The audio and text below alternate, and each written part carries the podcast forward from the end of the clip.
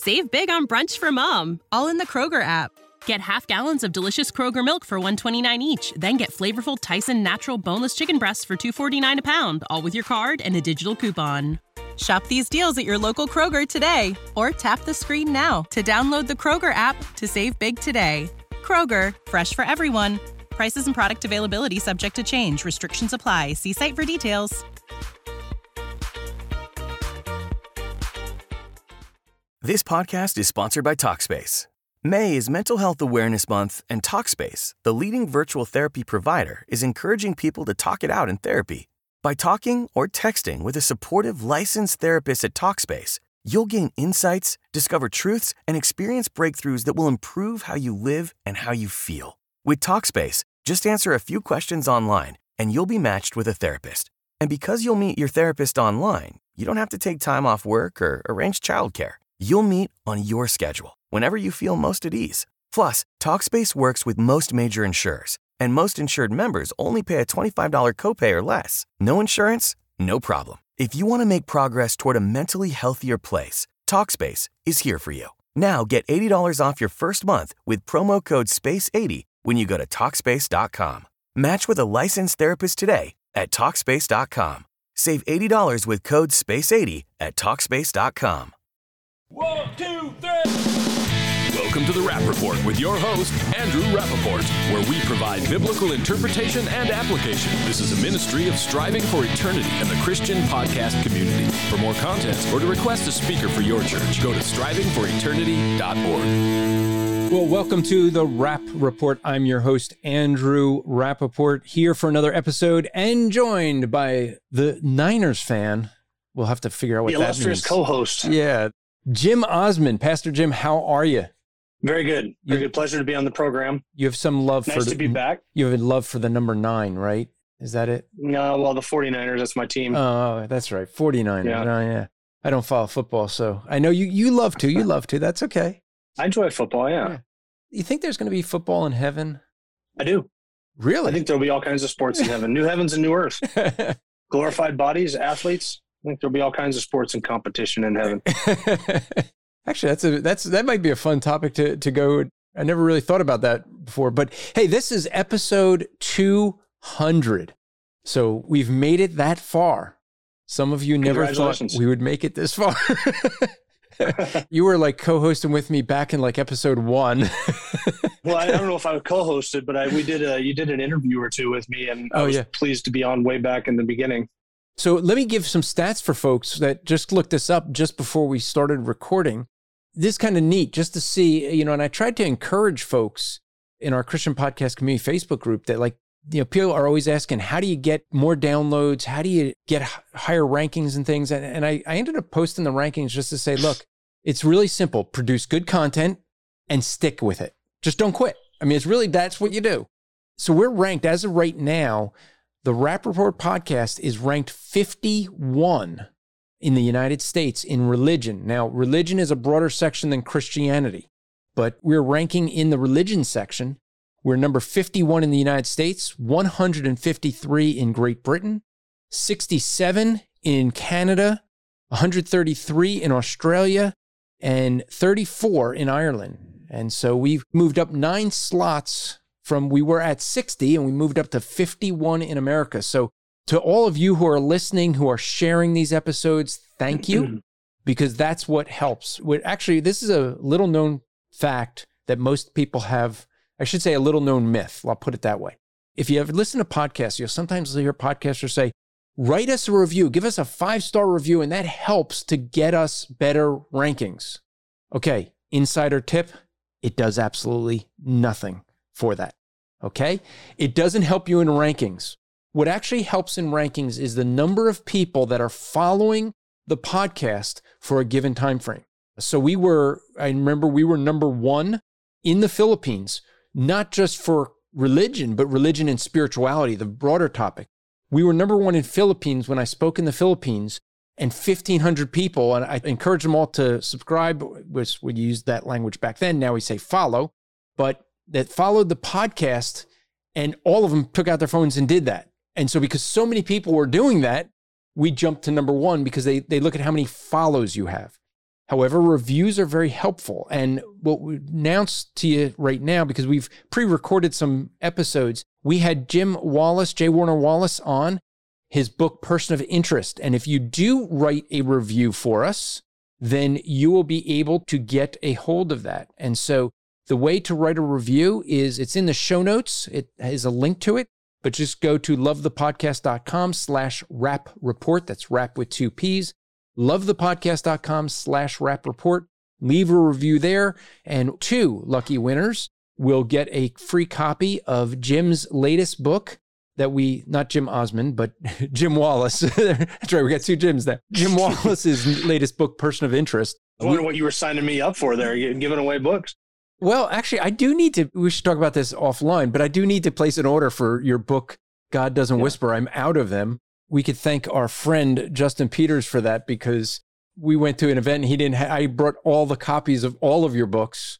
We sold everything that I had for his ministry. And so the only thing I have left, I think, is one copy of Truth and Territory. so I'd be happy to give away your books. Of course, yeah, I would. You want me to buy them? Hey, Andrew, I just want to say congratulations on the 200th episode. Congratulations on being number 51. And what most people don't know is that under that broader rubric of religion and spirituality, and then you go down to a narrower category of Christianity, and then narrower evangelical, and then narrower than that reports, and then underneath that podcast named Rap Report, you are number one overall podcast. I think it's Todd Friel who says like we're the number one on this radio, radio station, this station, at this yeah. time. you know, limited down to where this is the only one in that category. yeah. You know, that's kind of the way people do things nowadays. So let's dig and, into. And the, you are also the fastest growing podcast in that category I just mentioned as well. There you go. That is helpful. and the highest rated podcast in that category. and the only. So what we're going to talk about today, folks, is we're doing our series going through what we believe. This is the doctrinal statement that you can find at strivingforeternity.org under the about section, and it's what we believe. So if you go there and we're in the section under God. We're picking up now with God the Son. And so we're going to look at some different things that we see with God the Son. I think this is probably, just to give you guys a heads up, I'm thinking this is probably going to take four episodes. That's my guess. We'll see how, how well Jim and I can do just to get through God the Son. But Jim, if you wouldn't mind reading for us the first, let's be very optimistic and think we can get through the first four paragraphs there. I'll be ambitious and read those first four paragraphs. Here we go. God the Son, Jesus Christ, the second person of the Trinity, possesses all the divine excellencies, and in these he is co equal, consubstantial, and co eternal with the Father. John 10 30 and John 14 9. God the Father created according to his own will through his Son, Jesus Christ, by whom all things continue in existence and in operation. That's John 1 3, Colossians 1 15 and 7 through 17, and Hebrews 1 verse 2. Paragraph two In the incarnation, God becoming man, Christ surrendered only the prerogatives of deity, but nothing of the divine essence, either in degree or kind. In his incarnation, the eternally existing second person of the Trinity accepted all the essential characteristics of humanity and so became the God man, Philippians 2 5 through 8, and Colossians 2 verse 9. Jesus Christ represents humanity and deity in indivisible oneness, like 5 2, John 5 23, John 14 9 through 10, and Colossians 2 9 paragraph four, Jesus Christ is virgin born, Isaiah 7 14, Matthew 1 23 and 25, Luke 1 26 to 35. He is God incarnate, John 1 1 and verse 14. And the purpose of the incarnation was to reveal God, redeem men, and rule over God's kingdom. Psalm 2 7 through 9, Isaiah 9 verse 6, John 1 29, Philippians 2 9 through 11, Hebrews 7 25 through 26, and 1 Peter 1 18 and 19. Those the first four paragraphs. Okay, so let's dig into this first one. Jesus is the second person of the Trinity. Now, we've already looked at the Trinity in the previous episode that we had done on this. The Trinity properly defined, and this is important because anytime that we deal with cults, and remember, this a doctrinal statement is, is saying what we do not believe as much as it is saying what we do believe. And so a lot of this is to answer false views that have come up on different subjects here. So the Trinity is something that is often misunderstood, really misdefined. So you'll see this with different cults. You'll see this in Islam. That will say that the Trinity is the belief in three gods. You will see that throughout other cults that try to do that. The Trinity, properly defined, is three separate and distinct persons in one Godhead, one being. And so the reason that becomes important is we are seeing that God the Father, God the Son, God the Spirit are separate and distinct from one another, and yet they are God. They're not three gods, they're one God. And this is first paragraph is going to dig into that. Now, why I want to focus a little bit more energy on this is because people mostly battle over the deity of Christ and not the deity of the Holy Spirit. If someone accepts the deity of Christ, accepting the deity of the Spirit is easy. But what is hard for most people is the deity of Christ, especially because so much of the scriptures talk about you must believe that he came in the flesh. And a lot of people don't understand that the passages that are talking about that, being mostly written by John, are dealing with Gnosticism that believe that Jesus didn't come in the flesh. He was a spirit. As spirit, he's God. Anything of the flesh is evil and bad, anything of the spirit is good. And so Jesus didn't come in the flesh in that thinking. And therefore, they didn't believe he actually came in the flesh. He just appeared to be in the flesh. So, a lot of what we end up seeing is the deity of Christ is contested by many groups. Let me say what also we're going to see in this, and we're going to see this in the definition that we have here for the Son. There is a view that many people hold within, let's say, Christianity. Broadly speaking. Broadly speaking. Someone, Jim, let's name names. T.D. Jakes, very mm-hmm. well known. He holds to a view of the Trinity called modalism. Modalism is the idea that God the Father was God in the Old Testament. He changed modes. So it's one person, one being, but in the Old Testament, he was the Father. He walked on earth as the Son. Now in the church age, he is the Spirit. He changes modes as he needs to be. But they would say it's one person, one being. Now, that is easier to understand. It's just not true. And Andrew, what is important there is the recognition that T.D. Jakes can affirm the deity of Christ while denying the doctrine of the Trinity. And that's key. So a lot of people like Jehovah's Witnesses would deny the deity of Christ and deny the doctrine of the Trinity. It is possible to deny the Trinity while affirming the deity of Christ, or to believe that Jesus Christ is fully God and was fully man, and at the same time deny the biblical doctrine of the Trinity, Trinitarian theology. And that's important to keep in mind when you're defining what the Trinity is and who Christ is and how he is related to the Father. Because not everybody who denies the Trinity, the biblical doctrine of the Trinity, actually denies the deity of Christ. And that's an important distinction to keep in mind that when we're talking about the deity of Christ, we're not talking about the doctrine of the Trinity as if they are synonymous with one another. And that's true. But yet, when talking with someone, we have to ask, what do you mean by Trinity? Because T.D. Jakes would say he believes in the Trinity. Mormons would say they believe in the Trinity. And mm-hmm. yet, both of those groups would have very different understandings than I just defined. So this is the thing we want you guys to understand as, as you're listening to us. You got to dig into the definition of terms. That becomes really important in any of these things. And we wouldn't say that T.D. Jakes is a brother or that Phillips Craig and Dean are brothers or the modalists are brothers because they have a different view of God as a trinity, though they would affirm the deity of Christ. So it's important to remember you can come across somebody who would affirm the deity of Christ. That doesn't necessarily make them believers because they may have a different doctrine of God. They're worshiping a different God. You know, in fact, this is so important. By the time this drops, the next day I will be doing Apologetics Live, where I'll do a debate. And this is an interesting debate. I was being challenged to debate. This is the topic, Jim. I don't know if you saw this, but the topic is Calvinism is useless and dangerous. Now, I've hmm. said I don't even have to be a Calvinist to argue that one because, you know, here's the thing. I just asked the guy, What's your definition of Calvinism? I could teach Calvinism. Well, okay, I didn't ask if you could teach it. Can you define it? I mean, if you could teach it, you should be able to define it. Can you define yeah. it? He's like, he says tulip. Okay, can you define tulip? So he gives me the acronym for tulip. Well, close to it. He got the last one wrong. It. Uh, he said preservation of the saints instead of perseverance of the saints. Difference there, but he still didn't define it.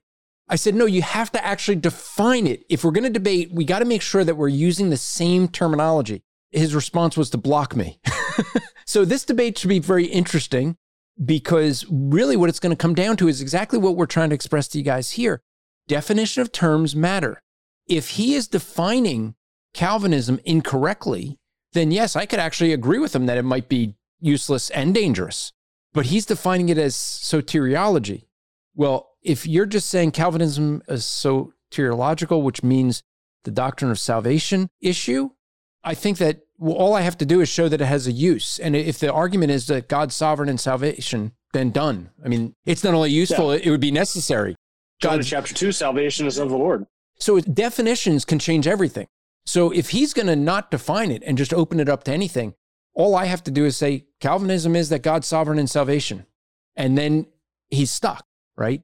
This is why we we want to spend the time looking at these things. So Jesus Christ, the second person of Trinity, possesses all, notice all, not some, all the divine excellencies. What do we mean by that? What I'm trying to say there is all the attributes, but attributes isn't enough. And so some people use the term excellencies. Some of the Puritans use that mm-hmm. phrasing. There's other phrases that people will use for attributes, but it's basically if you look at the attributes of God, and if you take our Striving for Eternity Academy course on systematic theology, the first thing we do is we look at the attributes of God and we define them in three ways attributes of divinity, those things that only God possesses, attributes of personality, what defines a person, and attributes of morality. So that's how we end up classifying the different attributes. But we're trying to emphasize here is he possesses all the divine attributes or perfections, if you'd like to use that term. Yeah, that's a really good word for that category. And I think the, either of those perfections, excellencies, I think have a better notion, but this is the essence of who God is. God. What we say about God that is true, right? True things about God. That's what we're talking about. Correct. Because you're claiming someone or something is God and it doesn't have these attributes, that person's not God. That becomes the issue. So any human being that claims they're God and can't prove that they're omniscient, they're not mm-hmm. God. Okay. When we talk about perfections, if I could just interrupt here for a second, we talk about God's perfections. We're talking about the things that make God God. So God is loving, He's kind, He's gracious, He's good. God has a personality, God has an intellect and a will. But we also possess these qualities, but we're not God. But when we describe God's attributes and we use the word perfections, what we're describing is these things that are true of God that have no imperfections or limitations in them, because they're not just excellencies and perfections, but they're God possesses all of these qualities in infinite degree and to an infinitely perfect measure and an infinitely perfect being or quality with them we have these certain communicable attributes that we possess in a limited measure. They're reflections of the divine image, but God possesses these things. And because he possesses them to the degree and with the excellency with which he possesses them, the perfection of them, that's what makes him God. We can have some of the same attributes as God, but we don't have them in perfection.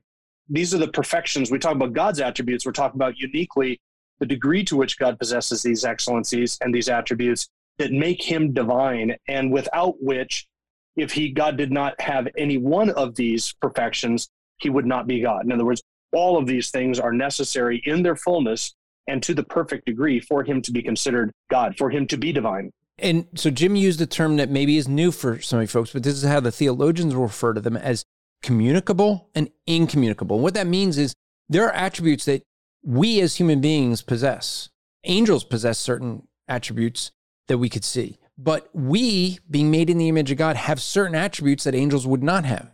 And so when we see these things is we have attributes that God has. We have emotions, we have intellect. These are things that are communicated. That's the word communicable. They're communicated to man.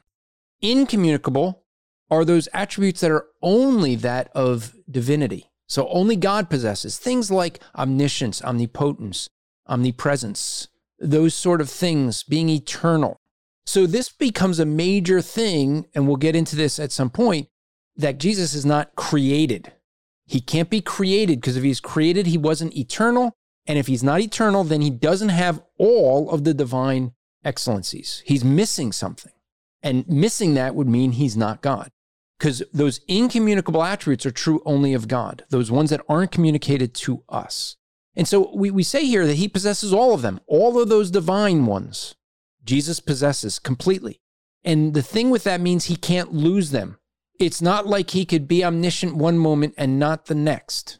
So we continue on and it says, and in things he is co equal, co substantial, and co eternal with the Father. Now, these are very important words to have, and, and there's reasons we have them. Co equal. This is going to be out of John 10 30. I and the Father are one. The Jews pick up stones to stone him, and he says, For what good works are you going to stone me? And they say, Not for good works, but for you claiming to be God. So in that day, the Jewish leaders of that day understood when he said, I and the Father are one, they understood what that meant. He also says that before Abraham was, I am, and they picked up stones to stone him then too. Why? Because they understood that phrase at that time. Words change. They knew that that was a claim of deity. You, being a man, claim to be God. That means Jesus was claiming that he was equal with God. Exactly what Philippians chapter 2 ends up saying that he is equal with God. He didn't consider it robbery to be equal with God. That is important because what he's saying is he's claiming those divine excellencies, co substantial, meaning he is of the same essence. He's the same. This is important because some people in the first century made a big argument over Greek words, Homo sapiens versus Homo sapiens. One letter change. Homoousios. Ousios. Or oh, homoi. Homoi. Homoousios and homoiousios. The, the letter is a one single letter's difference. And yet the meaning is completely different. Meaning whether yeah. it's one, the same one essence. means of the same substance and one means of a similar substance. Which, if it's a similar substance, then Jesus isn't God. If it's the same right. substance, he is God. This is why we're saying this one is to say he is of the same substance as God. He shares in that. And he's co eternal, meaning he had no beginning. He was not created. He has no end. This is the idea that you and I, any of folks who like geometry class, I know some of you, it's like, no, that was so long ago. If you remember the difference between a line and a ray, okay, a line is a line with two arrows on either end, meaning it has no beginning and no end. It just goes on infinitely in both directions. That's God. Everything else is a ray. That's where you have a dot with a line and an arrow, meaning it had a starting point, a point where it's created, and then goes on forever. Well, that's you and I. We are that. So, and this is the difference between being eternal and being immortal. Now, you might see the word immortal in the Bible referring to God because we've become more specific in language with some of these things. Eternal being that God never had a beginning and will continue forever, where immortal, you and I, had a beginning and go on forever. Mm-hmm. You know, a very interesting thing, Jim. I think it was Ligonier that put the study together, and they do this every couple of years, a systematic theology study, see how people are in Christianity. Ask the question about Jesus being a created being. And unfortunately, it was very high. Now I think it was like 40 some percent of evangelicals hmm. agreed that Jesus was created, not realizing they just agreed with Jehovah Witnesses. And I wonder what's to blame for the, such a low ability to understand theology in the church today. It's just horrible that uh, pastors are not teaching the people theology. Correct. They should. So the second sentence that we have is God the Father created according to his own will through the Son, Jesus Christ, by whom all things continue in existence in operation. So, this is specific language that's going to answer the issue of the way Jehovah Witnesses will try to argue. Now, the argument becomes for Jehovah Witnesses is that God the Father created Michael the archangel, who later became Jesus, but God the Father creates Michael the archangel, and then through Michael the archangel, creates everything. And mm-hmm. it's God who holds everything in existence. But let's turn to some scripture here and see what scripture says. First, I want to look at Hebrews chapter 1. And it says, chapter 1 and verse 2, 2 is really the one we want to focus on. But God, after he spoke long ago to the fathers in the prophets in many portions and many ways, in these last days has spoken to us in his Son, whom he appointed heir of all things, through whom also he made the world. So, what you end up seeing here is it's very clear that Jesus is the heir of all things and, and sustainer of all things, and he made everything with the Father. Here's an, an issue that some would have is the Jehovah Witnesses will say, but see, that's okay because God made Jesus and then Jesus created everything. That could be fine. And Jesus would be a created being. That way they can maintain that he's the creator of all things while maintaining also that he is a created thing. Correct. And in fact, as we turn to Colossians 1, we're going to see that they actually have to add to scripture. So we see in Colossians chapter 1, verses 15 to 17. We can read 17. So here's, here's what it says He is the image of the invisible God, the firstborn of all creation. For by him all things were created, both in the heavens and the earth, visible and invisible, whether thrones or dominions or rulers or authorities all things that have been created through him and for him. He is before all things, and in him all things are held together. Now, four times you have the term all things. Jehovah Witnesses have to add to the Bible. They have added the word other, all other things. Why do they have of course? Of course, they argue that it's to clarify the meaning of the passage they say, well, just like you have in the King James translation, words in italics that help clarify the meaning of the passage or put words in there that were not in the original text, those are inserted for that purpose. And they're a little bit deceptive on this, Jim. I don't know if you know the history, but what the Jehovah Witnesses had done early on, they had, when they first came out the New World Translation, they had it in italics, showing that it wasn't in the Greek. And people started pointing that out. So they actually sorry originally they they had it without the italics and people pointed out that that's not in the greek and so they added the italics. But they recently updated the new world translation and they have removed the italics again. Oh interesting. Because this is such a strong point.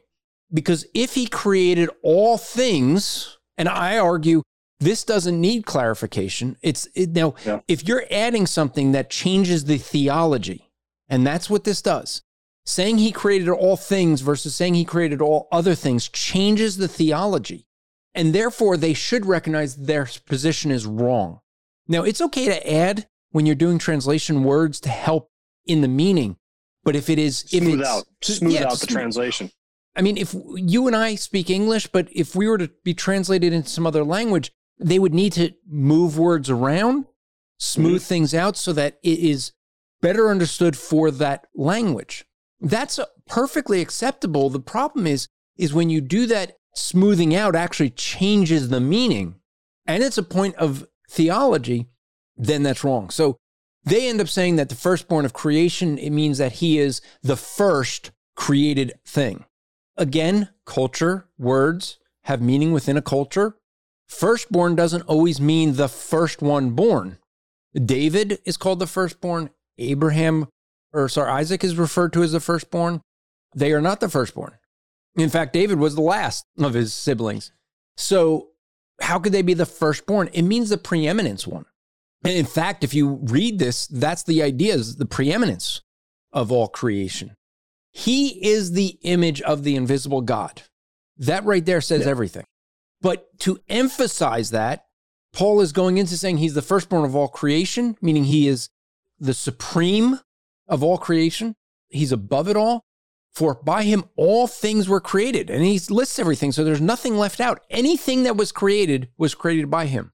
Now, let me give you a passage I love to go to when I take Jehovah Witnesses. You take them to Colossians 1 15 to 17, then take them to Isaiah 44 24. And before you go to Isaiah, what you do is you ask them, who created everything that was created according to Colossians? And they say, Jesus. And then you turn to Isaiah 44 24. Thus says the Lord, Jehovah. They make big emphasis of that being Jehovah. Thus says the Lord, your Redeemer, and the one who formed you in the womb. I am Jehovah, am the maker of all things. Okay, let's just stop there. Who is the maker of all things? Jehovah. And you could stop them and say, okay, How can that be? They say, well, Jehovah did it through Jesus. Okay. So does that mean there's two people that were involved in creation? There's, you know, Heavenly Father, God the Father, and Michael the Archangel. And they would go, yes. Well, then let's read that again. I, the Lord, am the maker of all things, stretching out the heavens by myself. And I stretch out the earth all alone. Oops. The scripture doesn't support the view that God had help. he says he did it all alone. The idea there is if Jesus is involved in creation, it means he cannot be a created being. If he created all things, he cannot be a created being.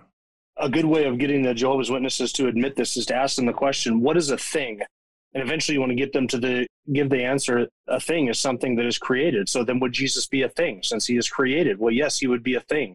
So if God, if Jesus created all things, then how can he himself be a thing? Because then he would, the text would have to say he created all things except for one thing, namely the thing that is Jesus Christ. Which is the why they have to, to add that word other, all other things, yep. four times.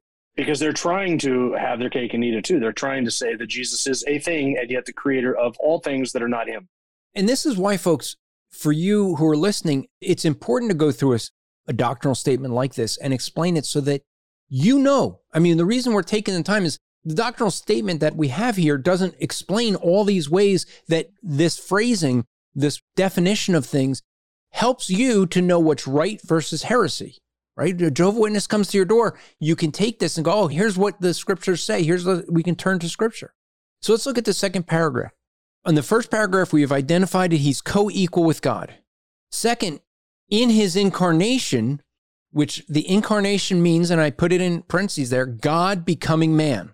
So in his incarnation, God becoming man, Christ surrendered only the prerogative of deity, but nothing of his divine essence, either in degree or kind. And so what, what we're trying to say here is that he never stopped being God.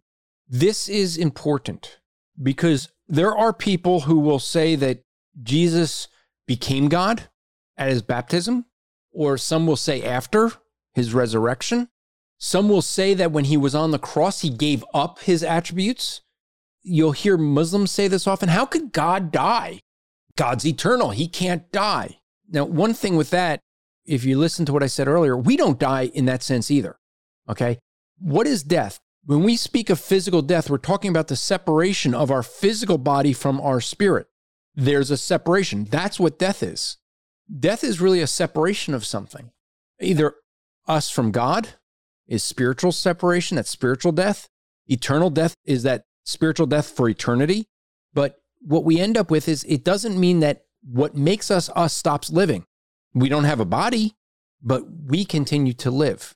So as we look at this, some will claim in Philippians chapter 2 that what that teaches is what's called the kenosis theory. The word kenosis is the Greek word for emptying. And what people will try to argue is that Jesus on the cross gave up his attributes of deity and just when he was on that cross was just a man. Now, we're going to look at Philippians 2, but let me explain why that's so important to understand that that's wrong. If Jesus was just a man on the cross, and he was just a temporal being, then his death on the cross was a temporal punishment. And not an infinite one. Correct. And the whole fact of how we have salvation is that the fact that Jesus Christ, being an eternal being, can pay an eternal fine. Why did he have to become a man? Why the incarnation? Because as a man, he lived perfectly, never breaking the law, and can be a substitute for us because he lived perfectly. So now, as a perfect man who never broke the law, he can be a substitute. But guess what? If he was just a man, he can only pay for one person at one time because he's temporal. Being eternal, he can pay that infinitely.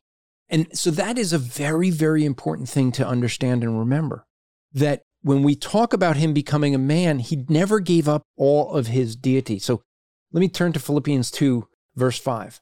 Have this attitude in yourself, which was also in Christ Jesus, who, although he existed in the form of God, did not regard equality with God as a thing to be grasped, but emptied himself, taking on the form of a bondservant, and being in the form of the likeness of men. Being found in appearance as a man, he humbled himself by becoming obedient to the point of death, even death on the cross. For this reason, God highly exalted him and bestowed on him the name which is above every name, so that at the name of Jesus, every knee will bow of those who are in heaven and on earth and under the earth. so what you end up seeing here is it says he emptied himself. And this is the word kenosis, that where we get the kenosis theory. What many will see this as is this is what we're referring to, where he he laid aside his deity. It wasn't that he didn't have those attributes, but he chose not to use those attributes all the time. In other words, he could be hungry as a man was hungry. God doesn't get hungry, but he had certain things that he could, as a man. Now, he still has a body with him today. That's something that some people may not have thought of. Jesus still has a body and he will have that. But the idea that he emptied himself is, is not the idea that he gave up those attributes or lost those attributes, but he didn't use those attributes. So I hope that's kind of clear. Anything you want to add to that, Jim? Yeah, I was just going to say, you probably heard that old hymn, And Can It Be, written by one of the Wesley's a th- Wesley brothers. Yeah, yeah John Wesley, Wesley brother. And Can It Be? The second verse in that says, He left his father's throne above, so free, so infinite his grace, emptied himself of all but love, and bled for Adam's helpless race. There's no way that Charles Wesley or John Wesley, whoever wrote that, whichever one of the Wesley brothers wrote that, there's no way that what they meant by that was that he emptied himself of all of his divine attributes because they would have affirmed the full deity of Christ while he walked the earth. But that is not the best wording. So actually, when we sing that in our church, we change the wording to emptied himself to show his love and bled for Adam's helpless race because he didn't empty himself of all but love. Even, he emptied himself of the use and, and the reliance and the expression of those attributes at certain times for a certain purpose, veiling himself in human flesh so that that glory would be veiled from us. He emptied himself of the display of that glory, but not the glory itself. He emptied himself of the prerogatives of deity, the use of those attributes in order to confine deity to humanity. That required that. You can't have fully God and fully man dwelling in the same person without certain prerogatives of deity being emptied or left beside, not the nature itself, but the prerogatives of that laid aside so as to experience the limitations of humanity. And this is why it's so important what we sing in church or even in our personal life. And your church changing the words, and I, I do have done the same thing the same way, because the change is that is not actually changing the meaning that that John Wesley had for it, because this kenosis theory wasn't really a theory back then. So he wouldn't have been using it that way. But since yeah, people right. do use it that way, you've updated that to match what the author intended from that song. And so yeah. that it reflects what he was meaning by it rather than a heresy that came up later. And that's, yeah, that's like correct. you were saying with the smoothing out of words, right? What are you doing? You're smoothing yeah. it out to put it, give the meaning of the author's intent. So people sing that and don't even know, don't even think about it. I've done the same thing where I won't sing that stanza right there. So looking at this, it says, in his incarnation, the eternally existing second person of the Trinity accepted all essential characteristics of humanity and so became the God man. So I packed in that, in that beginning, right? Incarnation. Incarnation means is the idea God becoming a man. So what is that? That's saying he's God. Fact that we're saying he eternally existed. We've emphasized this already, but the fact that we're saying that means he is God. He's eternal. Co-eternal. Co-eternal because yeah. you used that in the previous paragraph, right? Correct. He's co-equal, equal, consubstantial, and co-eternal with the Father. And so this is where I'm trying to emphasize all this because this is where the debate comes, right? He's eternally existing second person of the Trinity.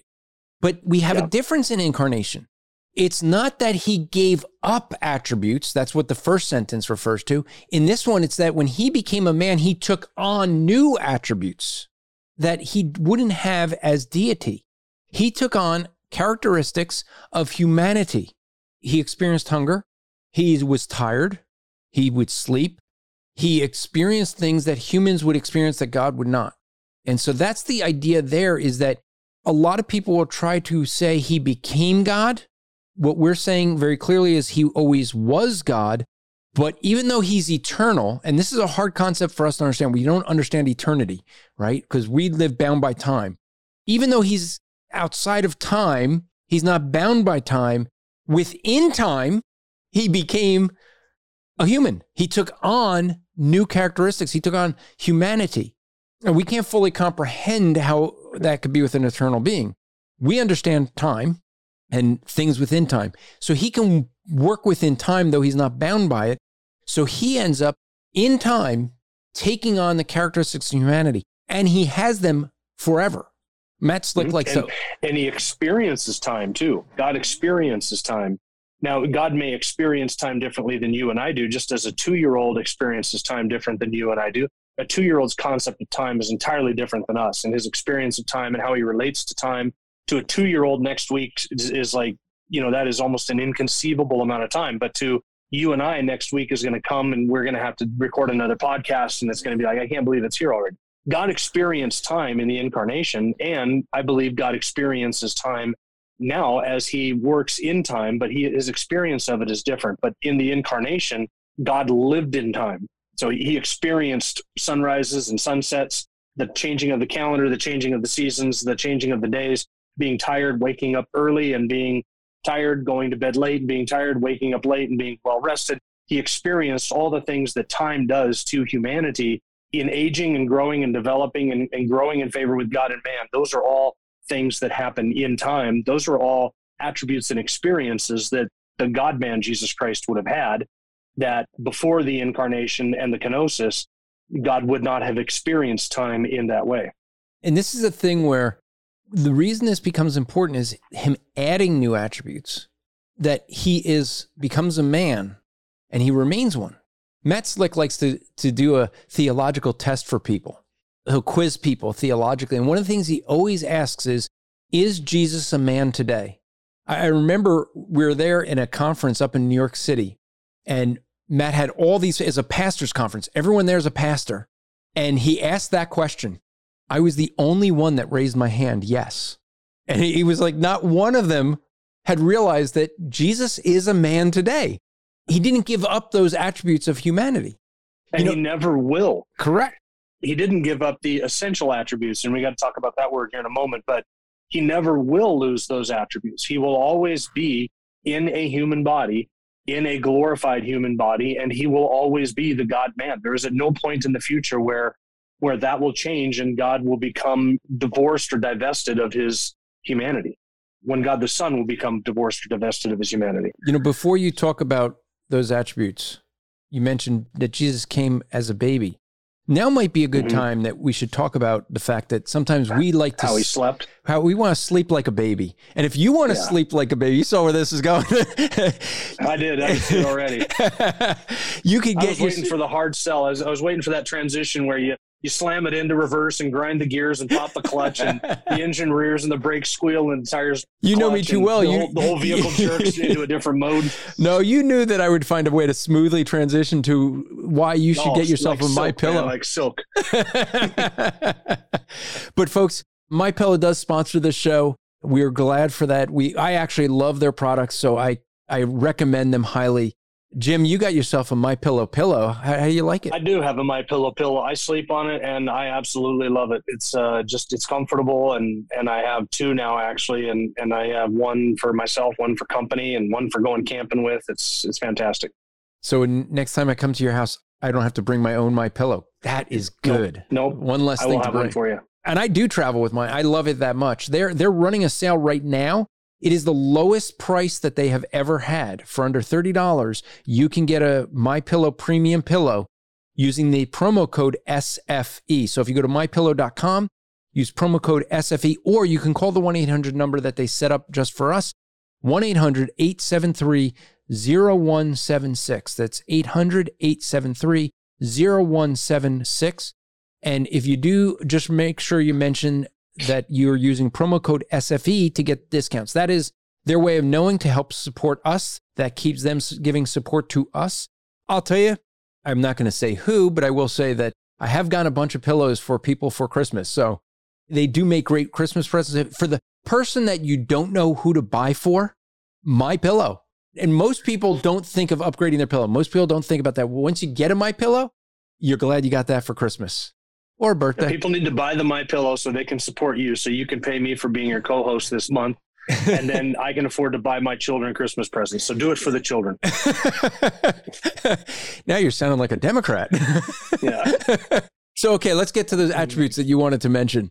Uh, which one was that? Well, you said that you wanted to get to attribute. We were talking about the attributes that he does not. Oh, he accepted all the essential characteristics of humanity. And this is important because a lot of people think that things that we experience in our fallenness are actually essential attributes of humanity. So a propensity to sin, a desire for illicit satisfactions, these things we think of as being innate in our humanity because they're part of us. They're the only things that we've ever experienced is, is humanity in a fallen state. And yet we need to remember that Adam was perfect and he was innocent and he had no sin and no inclination to sin uh, when he was originally created. That is actually essential humanity. So when we talk about the essential qualities or characteristics how does the thing, yeah, essential characteristics of humanity so as to become the God man, we're saying that he possessed the same kind of unfallen humanity that Adam did.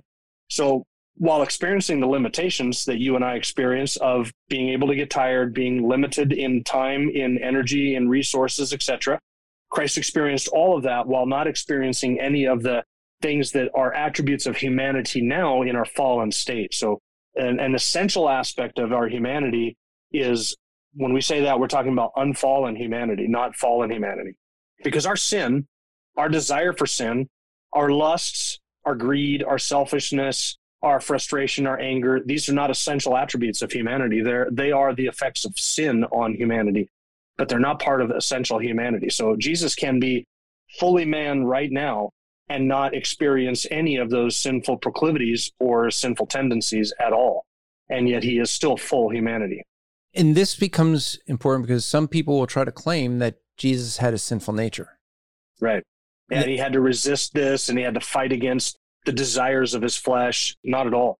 And Andrew, you, you mentioned earlier, is Jesus today still a man? We need to remember that when we, in answering that, we need to ask, well, am I, when I get to heaven in eternity, are we going to be still humans? Are we going to exist in humanity? And, and we most certainly will but we'll be glorified will be for all of eternity. But we'll be yeah. glorified. And so Jesus took on humanity in a glorified way. He didn't take on a sin nature. And so yeah, he took on an innocent humanity. And Now he is glorified humanity. We will become glorified humanity without losing our humanity and become everything that Adam was and more in our innocence, in our perfection, in our humanity. We will be humanity in its glorified state, which will be greater than humanity in its limited, unfallen, pre fall innocent state. So we will be innocent. Adam wasn't glorified. We are going to enjoy glory. We're going to reflect the glory of God in a way that Adam never did. And if we want passage to look at where we this becomes important is Romans chapter 5, 12 and following to the rest of that chapter. Because what that shows is that it is through Adam that sin is passed on. Why is that important? So if sin is passed on from father to child, then Jesus skipped that. He didn't have a sin nature. So I'm sorry, dads. I know if those dads out there, if your wife blames you for your child's misbehavior, she's theologically accurate. I, I used to say when my kids, I'd, I'd say, look at my kids, be like, oh, the kids, they're such good looking kids. I'd say, yes, they get their good looks from mom and their sin nature from dad. It's theologically accurate. So when my bride would blame me for my kids did something wrong, she was right. It's my fault. yeah. Sorry so that's the importance of the virgin birth that we'll probably look at next week. But let's finish this up with this next paragraph here. Jesus Christ represents humanity and deity, indivisible oneness. This is essential. And, and I think this is a good conclusion for everything we've been talking about today because this really does sum this up. This sums up where we're at with this is that this is what we've been saying throughout the whole episode, right? That mm-hmm. in his humanity, he still is deity, and both are inseparable from one another. Now, let me give you a theological term just in case you ever hear it. You notice that I don't use a lot of theological terms in here in the doctrinal statement without defining them, right? I in I used incarnation and I said God becoming a man because I want to be able to use incarnation specifically and, and use it again. But this is called the hypostatic union. Big word. Press your friends. Hypostatic union. It's the idea that there is a union between the two separate natures, the divine and the human, and they're indivisible. You start dividing one or the other, and you have heresy. So don't do that. This is one indivisible person. His humanity and his deity cannot be divided. He can't give up either of them now. And this is what we were just talking about that he is a human now and will be. We see this in Colossians 2 9. For in him the fullness of deity dwells in bodily form. You see, now what we've been trying to do is build up to this, right? So the first paragraph is to point on the fact that Jesus is God equal with the Father. The second is he becomes a man. He doesn't, he had divine attributes, but now he's taking on human attributes, human characteristics. And now this third paragraph is to say, now that we have a God man, truly God, truly man, one being, one person, indivisible. You cannot separate the two natures of Jesus Christ. In fact, when you do, you get into heresy. There's a way that we need to think about what we mean by indivisible. What we mean is that these two natures, they are forever joined together, but in joining them together, they don't mix and mingle to become something other than God and man. So like you might mix ketchup and mayo together and get a fry sauce, that when you mix ketchup and mayo together, you have a substance that is indivisible. You can never separate the ketchup and the mayo together once you blended it together. You never separate out the ketchup and separate out the mayo, but you have something different that is neither ketchup nor mayo. It's really a fry sauce or some other things. When we talk about the indivisibility of the nature of Christ, we're not talking about some kind of a mixing and a mingling in that sense. We're talking about a uniting and a bringing together in one person with two separate and distinct natures those two separate and distinct natures they are distinct but they are indivisible they cannot be separated from one another because jesus christ can never just lose his humanity and become fully god and only god and he neither can he lose his divinity and become now only man he is once united in the incarnation in the womb of the virgin mary forever the god man so that those natures can never be separated from one another and exist apart from each other but they're not indivisible in the sense that they are mixed and now we have something separate. So we had a young I had a young man coming to our church some years ago. I was teaching through the Gospel of John, the very early chapters of the Gospel of John. And I think it was um, in a Christmas message. I was talking about the incarnation, and he had had some issues with me about divine election, God's sovereignty, and issues of Reformed theology and Calvinism. And he wanted to come over to my house and talk about Reformed theology. I said, "Yeah, come on over." So he and his wife and his kids came over, and we spent a brief couple moments just kind of introducing the subject of okay what is your issue with election what's your objection to election and and he started into it and then he said but you know that's not the only thing where you, you and i disagree. You said that jesus exists and as fully god and fully man two separate and distinct natures. He said i actually believe that they're mingled together so that they form something new. So it's fully god and fully man 100% of each but mingled together in some new entity. So it's a quasi-human quasi-divine nature. And I stopped him and I said, Look, Joe, his name wasn't Joe, but for the sake of privacy, I'll just say that was. I said, Look, Joe, your issue with your biggest issue here is not the doctrine of election. It's not understanding the predetermining work of the grace of God. Your biggest issue here is regarding salvation. If you believe that, you are damned because you are trusting in a Jesus that cannot save you.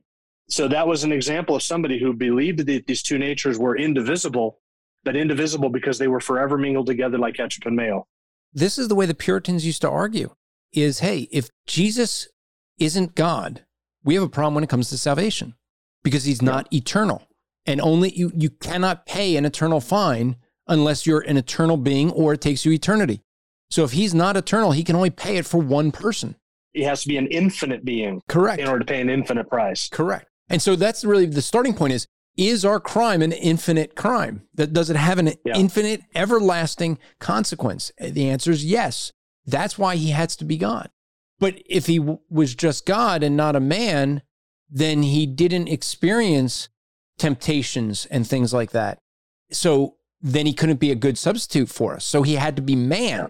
And so if he wasn't man, we don't have salvation. You see, this is why this becomes so important. If you remove or change this idea that Jesus being truly God, truly man, then you've lost salvation. You don't have salvation. That's why it's so important. People can go, What's the big deal? Well, the big deal is that you're damned if you don't believe it correctly. Now, does this mean that I can I have to have all my theology accurate to be saved? No. In fact, I did not understand the Trinity at all when I became a Christian. Why? I grew up Jewish. I knew nothing of the Trinity. I wasn't taught that at all. So it wasn't anything I knew, but I knew that Jesus was God. And then further understood more as I read the scriptures, as I was taught, started to see, oh, this is the way we resolve this problem. Because it is a problem. The Trinity is a solution, not the problem. See, the problem is Jesus is called God. He has attributes of God. He does the works that only God could do. The Spirit is called God. He has attributes that only God can have, and He does works that only God could do. Same with the Father. And yet we see them separate and distinct from one another. So, how do we resolve that? The Trinity is the solution, it's not the problem. The problem is, how do you resolve all these things we see in Scripture? And so, you don't have to have all your theology accurate. But if somebody under, is learning the scriptures, learning the theology, and then rebelling against this and teaching otherwise, then we would say someone who's knowledgeable on what is the scriptures teach and then rebelling against that, then we would say, no, then you're not accurate and you're, you're probably damned. I mean, I can't know their soul, but I would, I'd say probably, but I think that the Holy Spirit would lead them into truth and bring them out of a false thinking as he did with me in not understanding the Trinity. And so that becomes very essential as we talk through these things is to know that we're going to learn more, but these things are essential. So many people would think that some of these things could they be minor issues? In fact, one of the things, if you ever hear me like preach the gospel on the streets, I will refer to Jesus as God and not the Son of God. Because in our culture, Son of God doesn't have the same meaning as God. And I have had countless times on the streets that I will say, Jesus Christ, God Almighty. And after I get done, I get down and someone will try to correct me in a loving way. Hey, brother, you said he's God. He's the Son of God. What does Son of God mean? It means God. It means he has the essence of God, the attributes of God. It means Shares God. the same nature. It's the same yeah. nature. And so the fact that Son of doesn't mean the same thing in our culture that it meant in the first century is why I, I just like Jim does with the the song, what am I going to do?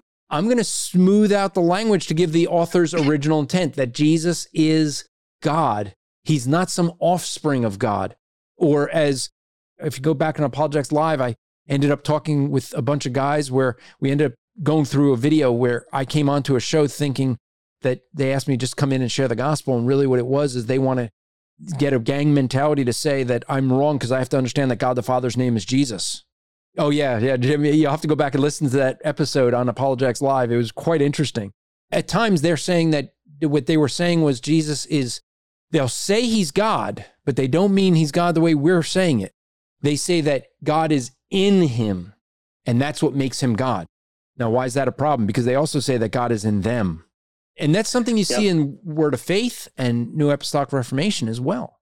So these things become very essential to make sure we get accurate if you're listening to this and you're wondering, wow, does if I'm not able to explain this the way that Andrew and Jim have just explained it and defend it in that way, does that mean I'm not a Christian or that I don't understand these things? And to go back to what Andrew just said earlier, it doesn't mean that at all. But it does mean that if you reject these truths, you're not a Christian. You may not be able to necessarily express them the same way. In fact, I run across a number of Christians who, when asked to define the Trinity, what they give is more of a functional modalism, Sabellianism than anything that's really Trinitarian. But then when you correct them and you try and demonstrate to them what the doctrine of Trinity actually means, then they'll say, yeah, yeah, that's what I meant. That's what I'm trying to say. That's the child of God will resonate with the truth that we're communicating, even if they themselves are not necessarily equipped well enough to articulate them as clearly and precisely as what we're trying to do. What we're trying to do really is is articulate these things with such precision and such clarity that the average Christian is going to be lifted up to these things. Okay, I need to I need to hone my language and refine it a little bit so that I can understand this and communicate it better rather than slipping into Christian verbiage or Christianese or even a, type of bad theology or heresy when they're trying to explain actual orthodoxy. That's one of the benefits of going through this and really thinking through these issues with clarity and, and trying to be more clear in how you're presenting them. That's right. And you know what, Jim? That's a wrap. This podcast is part of the Striving for Eternity ministry. For more content or to request a speaker or seminar to your church, go to strivingforeternity.org. My name is Andy Olson, and I want to tell you about Echo Zoe Radio. Echo Zoe Radio is a podcast outreach of Echo Zoe Ministries. Every month, I find a knowledgeable guest to talk about an important and interesting topic that affects the church today. We carefully balance the discussions of positive, God glorifying doctrines of Orthodox Christianity from a mostly Reformed point of view with exposes of heresy, false teaching, and poor practice that goes on throughout the church today. You can find us at echozoe.com. That's E C H O Z O E.com. Save big on brunch for mom, all in the Kroger app. Get half gallons of delicious Kroger milk for 129 each, then get flavorful Tyson natural boneless chicken breasts for 249 a pound, all with your card and a digital coupon. Shop these deals at your local Kroger today or tap the screen now to download the Kroger app to save big today. Kroger, fresh for everyone. Prices and product availability subject to change. Restrictions apply. See site for details.